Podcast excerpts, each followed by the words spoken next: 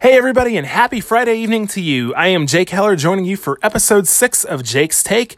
Pleased to be joining you on this awesome Friday evening. And guess what, guys? I have not one but two episodes for you this weekend with the doubleheader at Pocono Raceway. I just wish I could be there.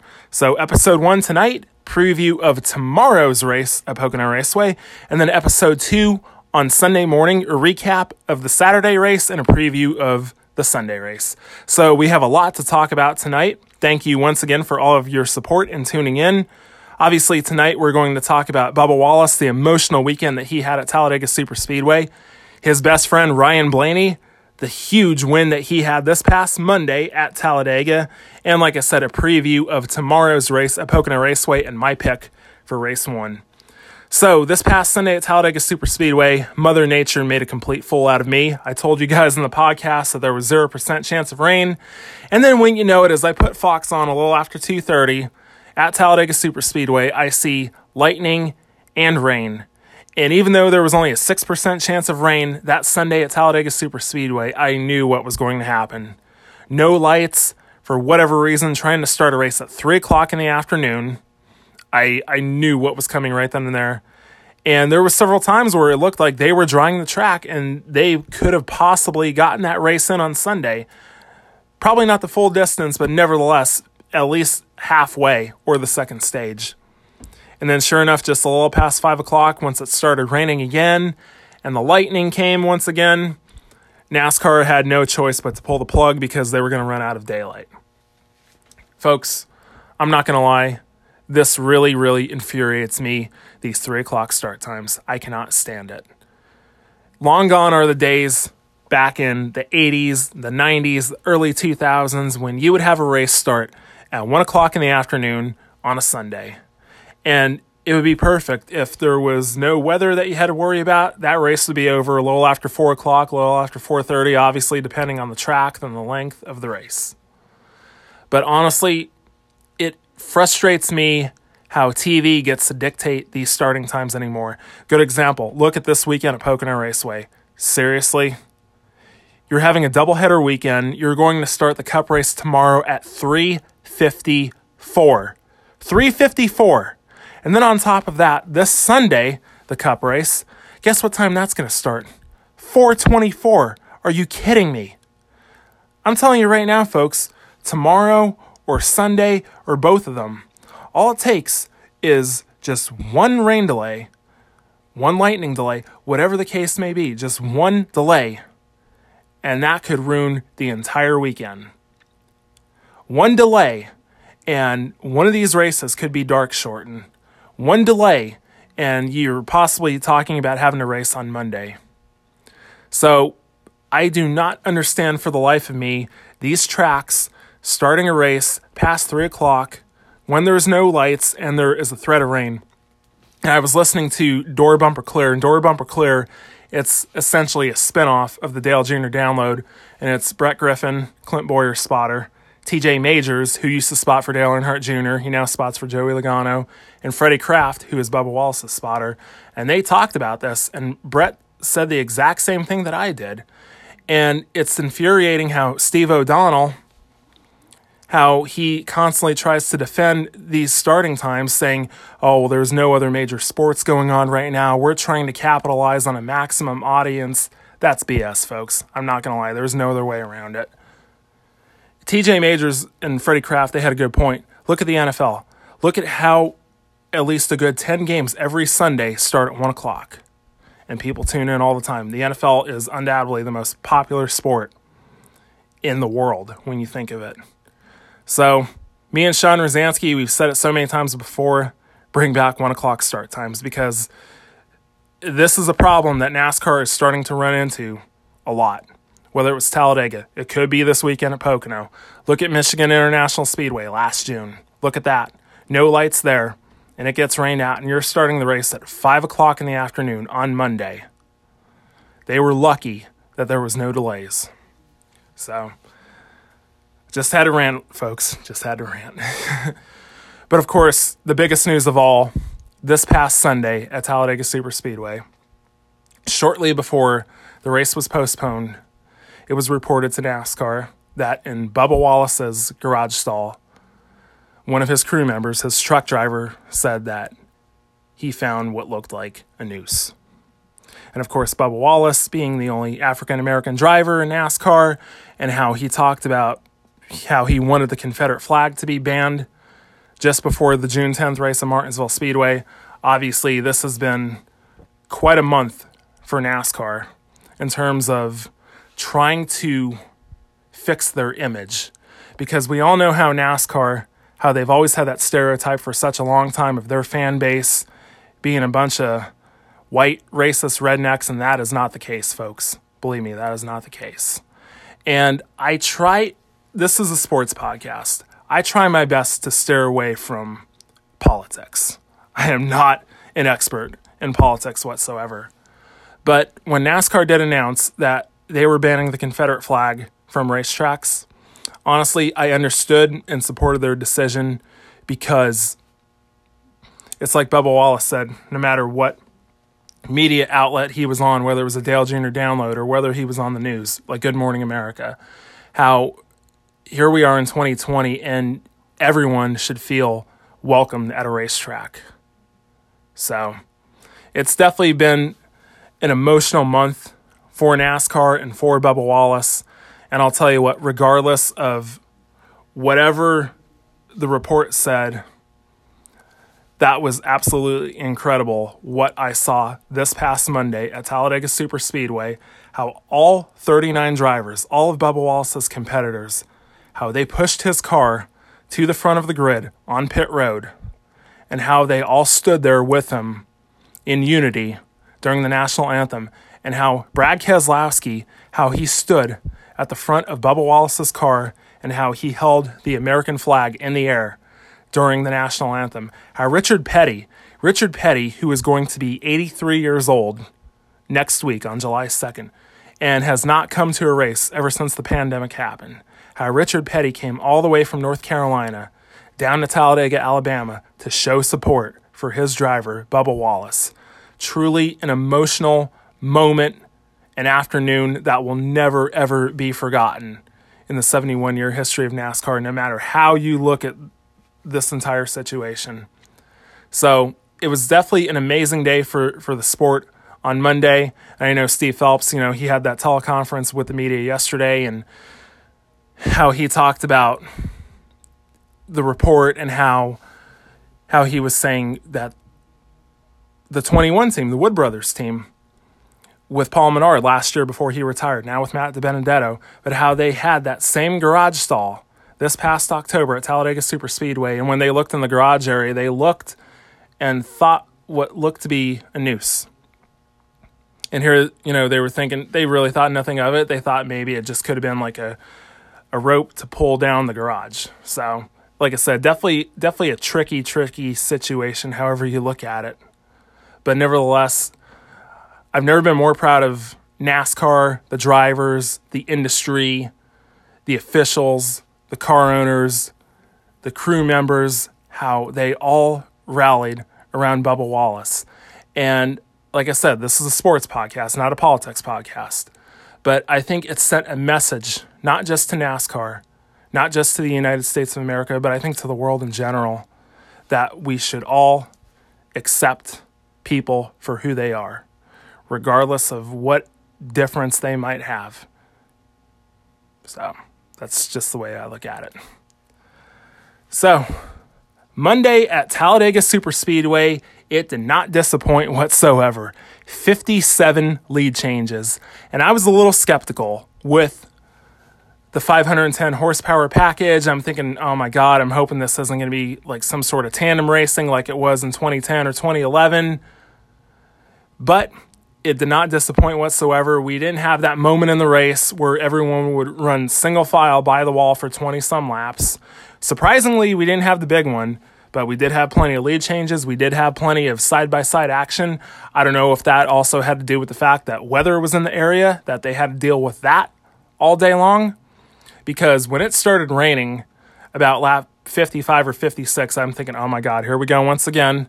They're going to have to stay at Talladega and finish this on Tuesday afternoon because once again, here we go a pop up shower.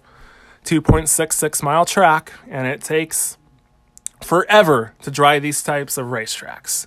But nevertheless, thankfully, it was a brief shower. They got the track dry. They were back to racing shortly after 5 o'clock. And Tyler Reddick winning the first stage once again. Talladega's Talladega, but this kid is absolutely impressing me in that number eight Richard Childress Racing Chevrolet. To have led almost 20 laps and looking like he possibly could have scored his first win in the Cup Series for the second race in a row. But of course, the problem that Tyler ran into, that a lot of drivers ran into, was he was low on fuel there at the end.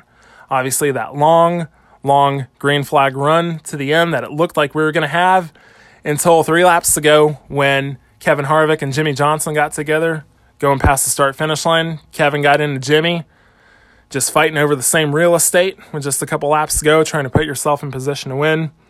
So Tyler Reddick, Alex Bowman, whole bunch of them, they had to come down pit road get enough fuel to make it to the end. And unfortunately, Tyler did not get the finish that he deserved. He had a great car. Should have gotten the top five, if not the win. And to finish 20th, nevertheless, an outstanding job once again by this rookie. But Ryan Blaney, I told you guys for weeks and weeks and weeks and weeks that him and Todd Gordon were getting close. And I told you that he was going to win this race. So let's see here. That's that's four out of five for me. I picked Brad Keselowski for Bristol, Kevin Harvick for Atlanta. I screwed up royally at Martinsville picking Kyle Busch, who finished 19th, but Denny Hamlin won Miami and Ryan Blaney won Talladega.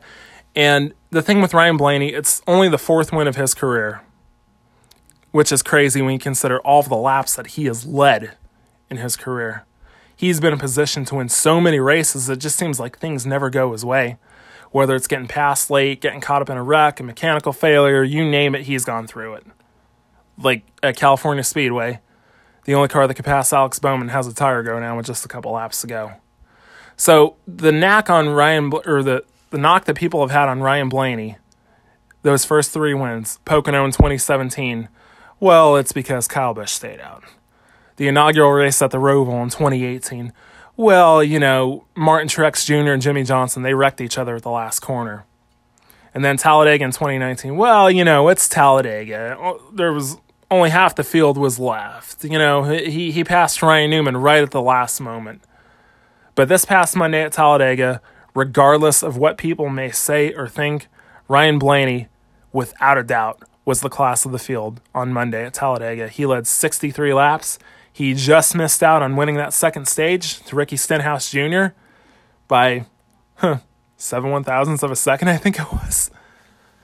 And sure enough, to come back around to save all that fuel that he had to at the end, and the charge that he made, the charge that him and Ricky Stenhouse Jr. made, and that last lap, how they ganged up on Kevin Harvick and Chris Buescher. Kevin Harvick was a sitting duck. Even with Chris Buescher pushing him and the two of them running first and second, there was no way in hell that they were going to hold off Ryan Blaney and Ricky Stenhouse Jr. Ricky gave him one hell of a push going down the back straightaway. And sure enough, Blaney with the old crossover move going into turn three, majority of the field went with him. And then, of course, Erik Jones coming like a bat out of hell there at the, at the very end. And Blaney trying to do everything that he could to win that race. He got in Erik just a little too much. But hey, what a finish Ryan Blaney beating Ricky Stenhouse Jr. for the win at Talladega by seven one thousandths of a second. You gotta love it. Another classic Talladega finish. So classic, Aric Almirola in third spun across the line backwards. Backwards. And he still beat Denny Hamlin by like his rear quarter panel across the line for third. Denny Hamlin had a tire go down right before the rain came, right before the end of the first stage, had a tire go down, hit the wall, was a lap down. Still came back to lead tons of laps and finish fourth. And I know Kevin Harvick, like I said, I was very skeptical about whether or not he would even be able to finish Talladega. Just his bad luck at Talladega, getting caught up in the big one. And for him to finish 10th, I know that has to feel like a huge relief to him, Rodney Childers, and the four team with how much they've stubbed their toes these past two races in Martinsville and also at Miami. I mean, Erik Jones coming across the line fifth with the whole right side of the car beaten. John Hunter Nemechek hitting the wall, coming to the start finish line, finishing eighth, right before Blaney bounced into Erik Jones, and Erik Jones hit John Hunter Nemechek. John Hunter Nemechek was third. He had a shot to win that race. So, absolutely incredible. Talladega did not disappoint whatsoever. And Bubba Wallace did an outstanding job on Monday, considering the emotion that he went through for 20, over 24 hours at Talladega Superspeedway. And he drove a smart race. He drove up, got some stage points, took the lead with 27 laps to go.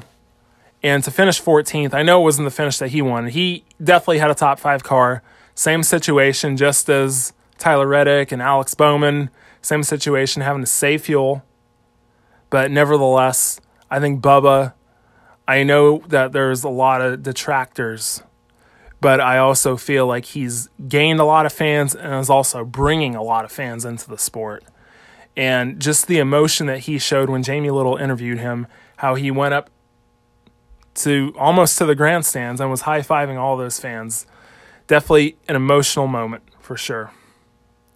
So the past couple weeks, I talked about Brad Keselowski, Jeremy Bullins, and the two crew. Seven consecutive top 10 finishes. I said, well, if there's one place where the streak is going to be in jeopardy, it's definitely Talladega. And unfortunately, their streak did come to an end. They finished 19th, but it wasn't because they were caught up in the big one. Once again, it came down to none other than fuel mileage. I mean, God, who expected a fuel mileage race at Talladega? Somewhat. Brad had a good car, not a great car. At one point, the Penske trio and Matt DiBenedetto, who's basically a fourth Penske car, they're running one, two, three, four. But a majority of that leading was Ryan Blaney or Joey Logano. Brad's car could push really well. It just couldn't, he never got the lead. He did one hell of a job giving Joey Logano pushes, giving Ryan Blaney pushes, pushing the absolute crap out of him to get the lead. And that one time, towards the end of the second stage, how he had Ryan Blaney sideways come through the tri-oval, and Blaney actually took the lead. And Blaney said on the radio, he said, Listen, he said, all these pushes that Brad are, is giving me, they're not hurting me, they're actually helping me. So, an outstanding job by the Penske trio. I guess you could somewhat say the Penske quintuplet or whatever if you want to count Matt benedetto But same situation. They didn't really have a good pit stop there at the end, and it came down to saving fuel. So things didn't work out for the two crew, but nevertheless, a fast car. They still have momentum on their side. And we're going to Pocono, where Brad Keselowski won in August of 2011 with a broken ankle. Jeremy Bullins, his first win as a crew chief, came at Pocono. June of 2017 with Ryan Blaney, the first win of his career as well. So, Team Penske, they definitely seem to run very, very well at Pocono Raceway.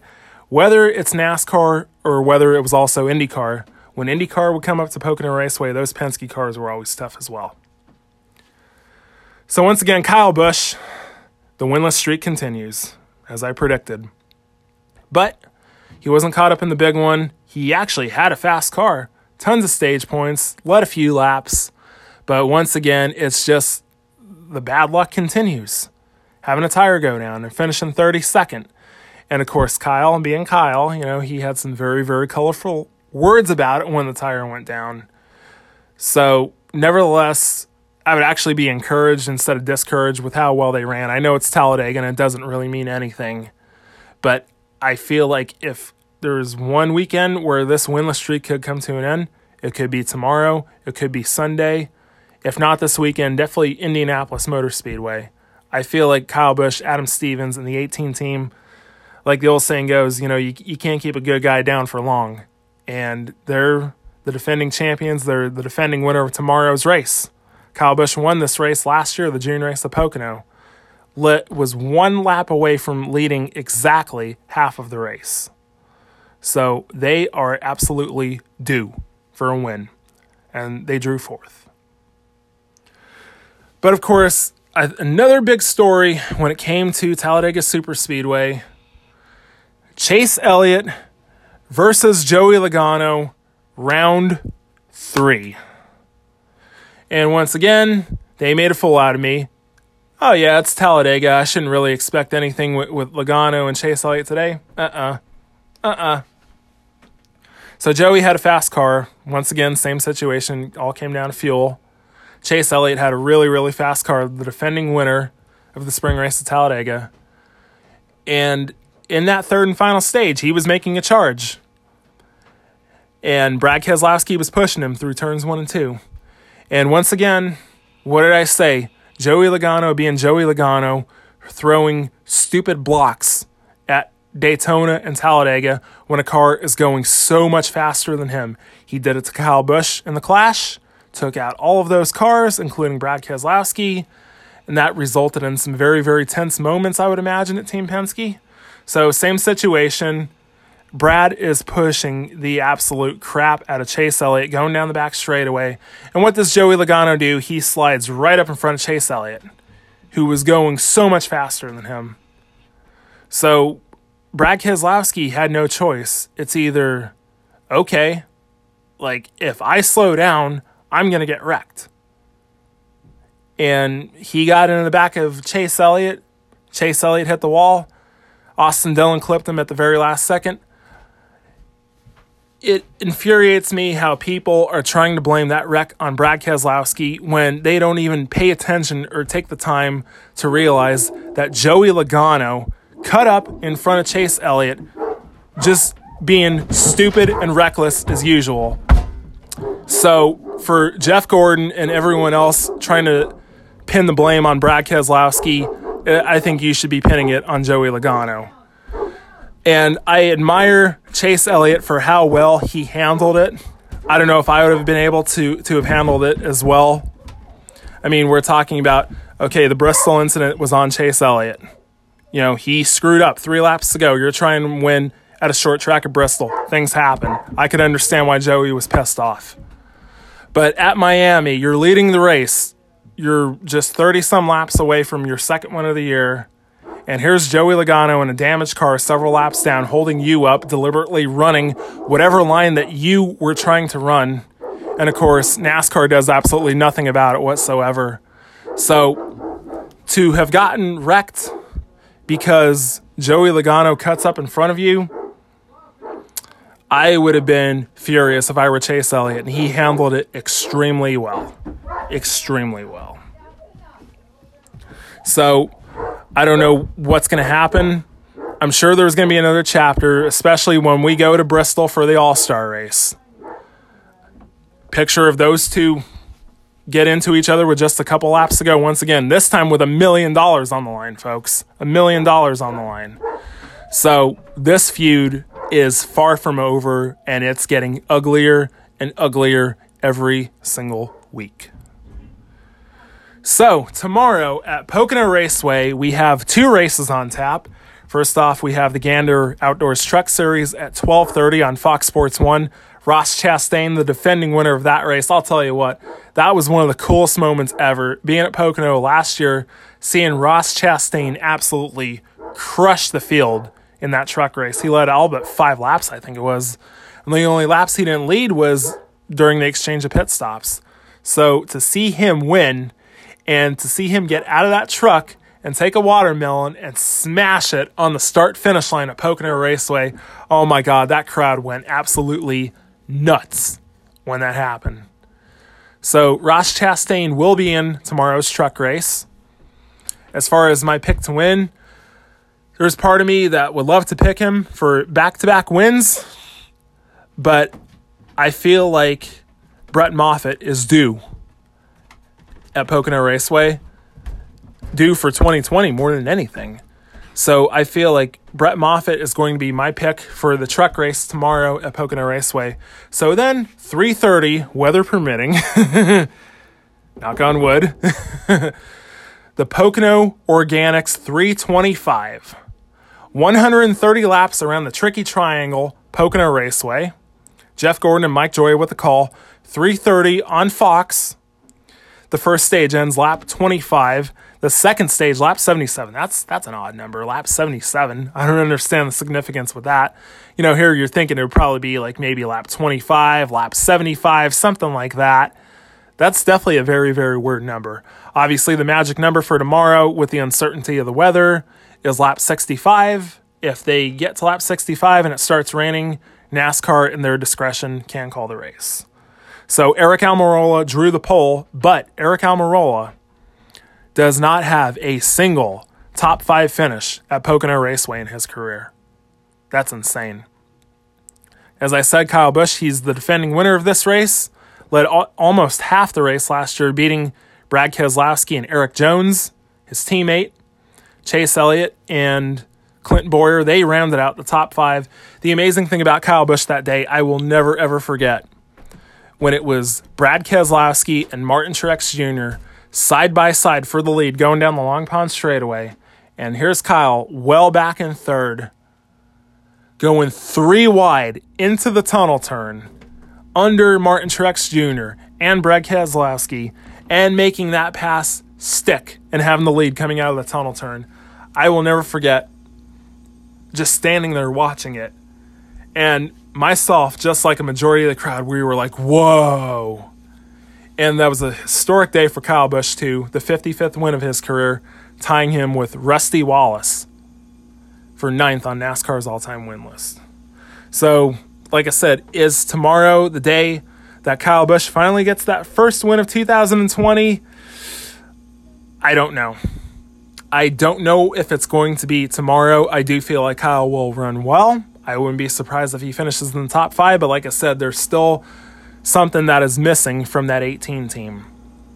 So I don't know about tomorrow as far as Kyle Busch getting his first win of 2020. And there are so many contenders for tomorrow. Aric Almirola on the pole, Ryan Blaney in second at the track that he scored the first win of his career at. Not just Kyle Busch, but Kurt Busch. Kurt Busch starting seventh. He has three wins at Pocono Raceway with three different teams, three different manufacturers, three different crew chiefs. He is an absolute freaking wheelman, just like his younger brother.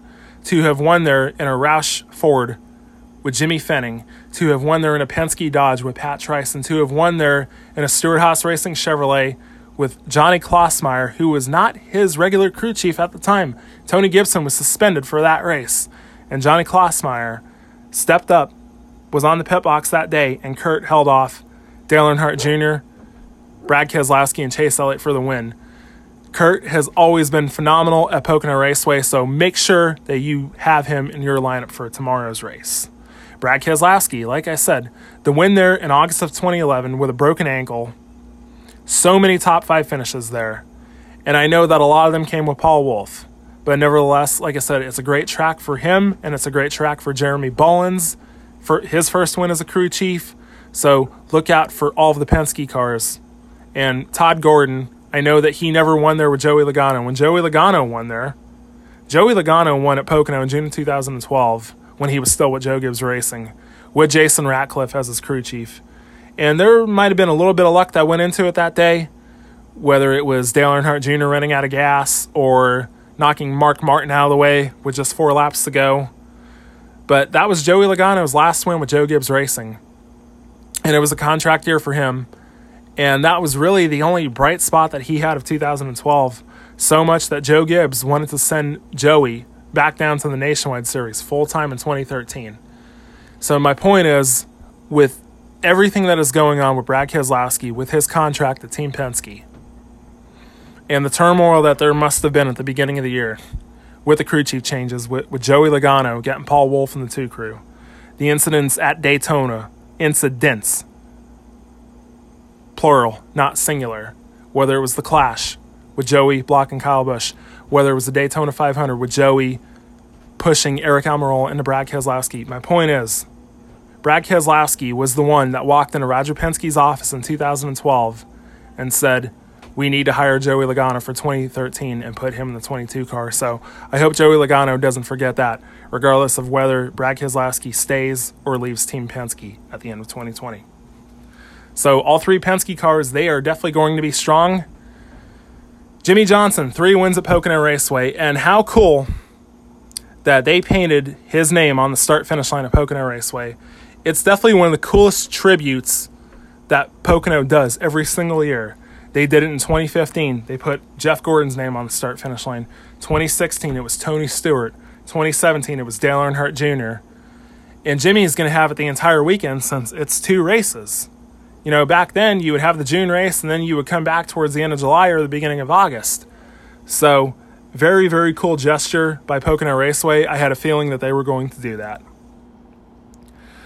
Now, the other thing to keep in mind for tomorrow's race is the top 20 finishers. The top 20 finishers from this race will be inverted on Sunday. So basically, like let's say let's say that Brad Keselowski wins the race and Ryan Blaney finishes second. That means that on Sunday Brad will start 20th, Ryan Blaney will start 19th, so on and so forth. So, my question is tomorrow, if they don't have to deal with weather, and say if you're running about, I don't know, maybe 13th, 14th, 15th with just a couple laps to go, you're not really gaining any ground on the cars in front of you. Do you deliberately drop back on purpose, try to fall all the way back to 20th to see if you can get yourself on the pole for Sunday? Think about that for a second. I would not be surprised if someone sandbags tomorrow towards the end of the, that race, the closing laps of that race. If they start dropping back, if they hit pit road, and the next thing you know, oh, look at that. Look at that. Austin Dillon finished 20th. He's going to be on the pole for tomorrow's race. Do not be surprised if something like that happens. It could even be a big name for all you know. Like, picture if Kevin Harvick or Kyle Busch, you know, if their car really isn't all that great, and Rodney Childers or Adam Stevens brings them down pit road and next thing you know, yeah, okay, we finished 20th, but we get to start first on Sunday. You never know.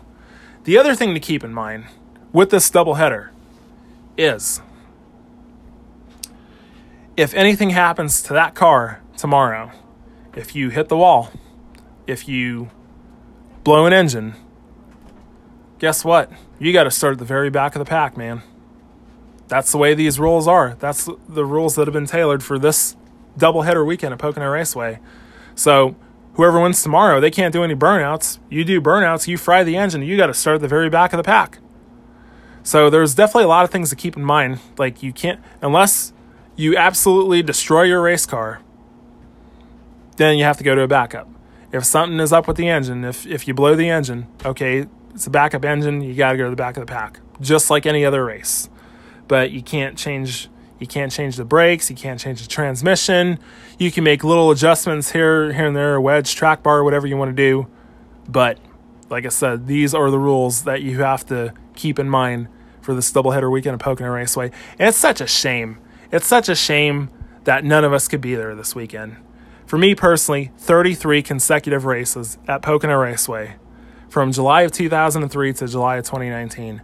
So many amazing and incredible moments that I have witnessed up there.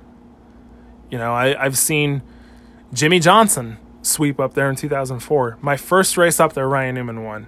I saw Carl Edwards win in his debut at Pocono, the very first time he ever went to that track. Denny Hamlin, the very first win of his career, when it seemed like it was 20 degrees outside, even for the middle of June. And of course, Jeff Gordon, undoubtedly one of the worst accidents of his career when his brakes went out going down in a turn one. And then a year later, Jeff Gordon, when his brakes were going out, but the race started at 5 o'clock because of rain, and he is trying his best to hold on to the lead. And here comes Ryan Newman, like a bat out of hell. And here's the crazy thing about Pocono they throw a caution flag. And I remember thinking to myself, why are they throwing a caution flag? I'm sitting in turn three, it's sunny seven o'clock at night. It's sunny. It's bone dry. I'm thinking, why are they throwing a caution flag? Sure enough, I take one look down towards turn one. Oh, that explains it. It's pouring down in turn one. And once again, seven o'clock, no lights. About half an hour later, NASCAR had no choice but to call the race. Definitely one of the luckiest wins of Jeff Gordon's career, that's for sure. Tony Stewart, his very first win for Stewart Haas Racing as an owner driver, and okay, technically not a real owner driver like Alan Kulwicki was, where it was his own car, his own budget, his own team. Yeah, I know that Tony had a lot of help when he started from Rick Hendrick as far as the cars and the engines go. But nevertheless, for Tony to have wrecked in final practice and be in a backup car and charge all the way up through the field and score the first win for that organization was absolutely incredible. And undoubtedly, one of the most emotional moments was later that year, that August, Denny Hamlin winning just a few days after his grandmother passed away. Definitely a somber victory lane and one of the most emotional victory lanes that I've ever seen in my life. 2010, Casey Kahne almost flying out of the racetrack, and Kevin Harvick and Joey Logano almost having a fight on pit road. And, you know, Tom Logano trying to get in the middle of the action, and Joey, how he made the comment about DeLana Harvick wearing the fire suit in the family. So there was that. There was Jeff Gordon in 2011, the 84th win of his career, tying him with Darrell Waltrip and Bobby Allison on the all time wins list. And then, like I said, Brad Keselowski, August of 2011, with a broken ankle just days after his brakes failed at Road Atlanta. And how he went out there, he overshot his pit stall the very first pit stop of the race. I'm thinking, oh God, like they're they're gonna have to put Sam Hornish in the car. There is no way that he's gonna be able to go 500 miles. But Brad Keselowski, being Brad Keselowski, that grit, that blue collar racer that he has always been, fighting through so much pain, fighting through an ankle that was pretty much the size of a grapefruit, holding off Kyle Busch to win at Pocono. And I will never ever forget how Jamie Little was interviewing him in Victory Lane. And the day before that race at Pocono, there was a Chinook helicopter that was shot down in Afghanistan, and several Navy SEALs that were on it were killed. And when Brad made the comment, he said, You know, I'm no hero. The heroes are the guys that died in Afghanistan this weekend, and I want to spend time thinking about them. And they were my inspiration, the things that those guys do. And he said, Glad that we can win today, but those are the real heroes. I just drive race cars for a living. He gets it, folks. He gets it. To me personally, a hero is someone that went to go fight for this country and died protecting our freedom. To me, that's a real hero. And for Brad Keselowski, that is pretty much the reason that he became my driver because he has he has those same values, those same morals and values when it comes to our military. So that explains it right then and there. And of course, the other thing that August race in 2011, the last 500 mile race of Pocono, but also the last race where the track was run under Doc Mattioli. And if it wasn't for Doc Mattioli, there would be no NASCAR in northeastern Pennsylvania. There wouldn't. He did so much to get that racetrack, to get NASCAR up in northeastern Pennsylvania. And it's so sad how just a few months after that that he passed away at the age of 86. So all of us that love going to Pocono, really more than anything, we owe it all to Doc Mattioli. And the tributes that they had for him in June of 2012, the first 400 mile race of Pocono, it was absolutely incredible how they played taps since he served in World War II. Now, without a doubt, for me, the scariest moment that I've ever had at Pocono Raceway, August of 2012. And it had that eerie feeling to it when my dad and I drove up there and just seeing the sky look black. And it was shaping up to be a good day initially. So the race started at 3 o'clock because of the rain, and Dale Earnhardt Jr., it looked like something straight out of a video game. How he started eighth, he was into the top five by turn one. By lap 10, he's leading. The place is going absolutely nuts. He is pulling away from the field, and the transmission breaks about 20 some laps later. And my dad asked me, he said, Do you want to go? I said, I said, no. I said, it sucks, but we might as well just stay and see how this race plays out. And shortly after halfway, one of my friends texted me and said, Be careful. It's nasty here in Nanticoke. Nanticoke is about 45 minutes south of Pocono. And my one friend said, It's heading right your way. And then sure enough, I took one look over at turn three and the sky was pitch black. And I thought, Oh God. And it was Jimmie Johnson, Denny Hamlin, Matt Kenseth, the whole top five. They wreck going down in a turn one. And Jeff Gordon scoots through to get the lead. And then next thing you know, the, pretty much the sky opened up huge, huge cracks of thunder. I actually like jolted when I heard it. And it wasn't long after that NASCAR called the race. But the sad thing is, the 10 fans that were struck and one of them that ended up dying. And that's why I'm so glad that NASCAR has implemented that lightning policy with the 30 minute lightning clock. And what was scary was when I got before I got home, my phone died, and all my friends were wondering, like, "Are you okay? Are you okay?" And I didn't even know about the ten fans. And I, I when I texted them all, I was like, "Yeah, I'm okay." I'm like, "What's up?" And then that's how I found out about that.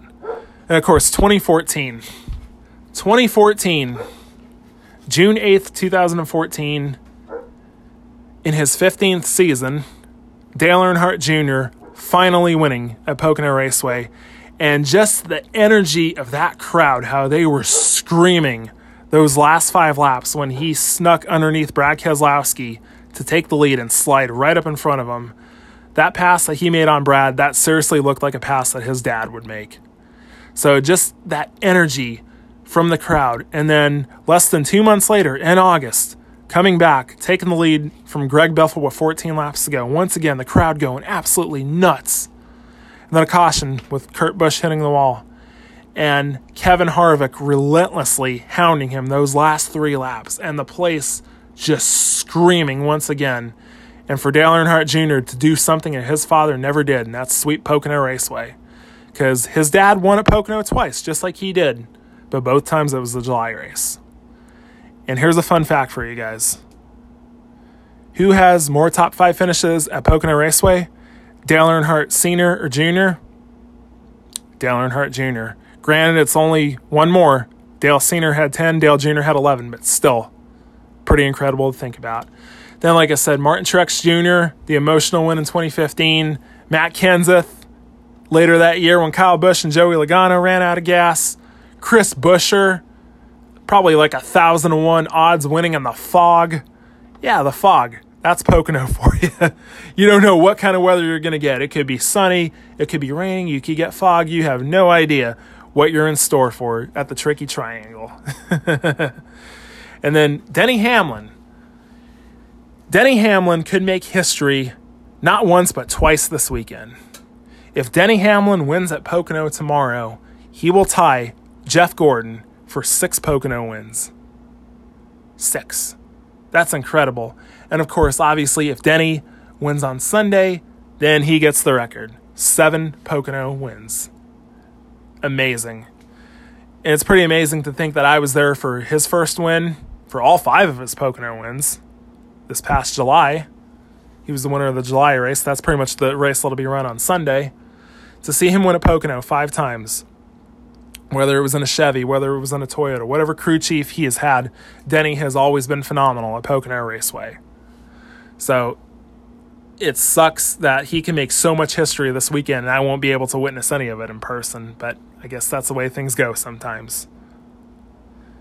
So, without further ado, my pick to go to Victory Lane in tomorrow, the first cup race at, this weekend at Pocono Raceway, the Pocono Organics 325. Like I said, there's going to be so many contenders and so many people that are going to have a shot at this race. And also a couple dark horses, too, to think about. William Byron. William Byron won the truck race there in 2016. His rookie season in 2018, he finished sixth in the July race after having to start at the back for failing inspection. He was on the pole for the June race, led the first 20 some laps before finishing ninth and in the July race had to start the back once again for failing inspection and finish fourth. So Willie B, he's going to start 16th tomorrow.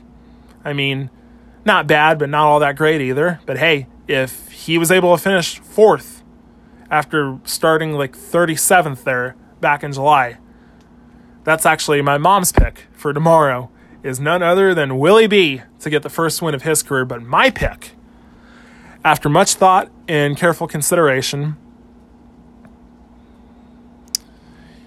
he's been second there multiple times. He won a truck race there in 2011.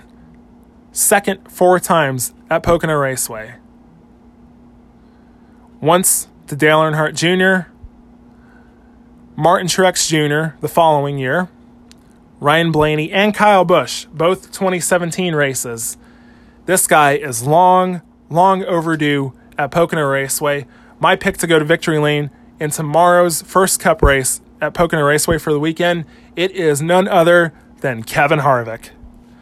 And like I said, ever since he won Atlanta, I know him, Rodney Childers, and the four team. I know that they've sort of stubbed their toes a little bit, whether it was the alternator at Martinsville or getting the damage on pit road at Miami.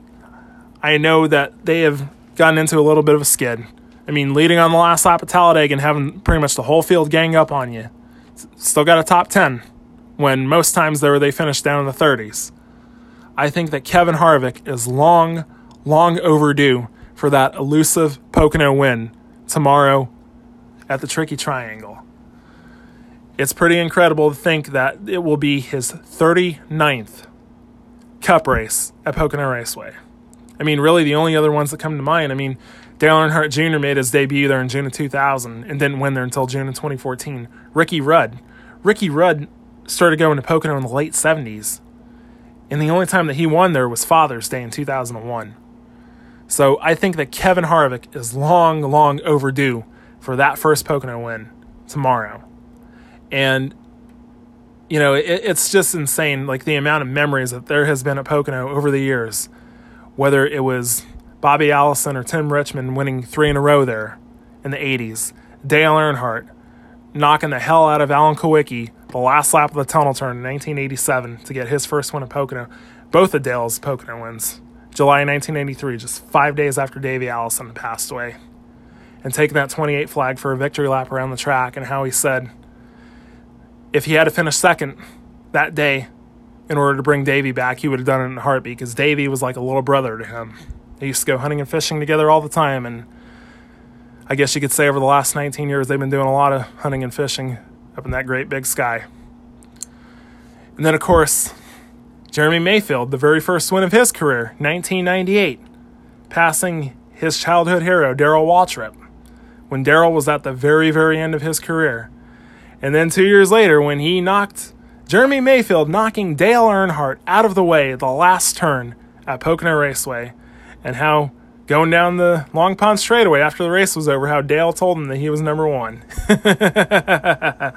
so, a lot of great moments at Pocono Raceway. I just wish I could be there tonight, tomorrow, Sunday to witness even more awesome moments. So, like I said, my pick to go to Victory Lane, the number four Busch Beer Ford of Kevin Harvick. So that is going to do it for episode six of Jake's Take. Appreciate you guys tuning in.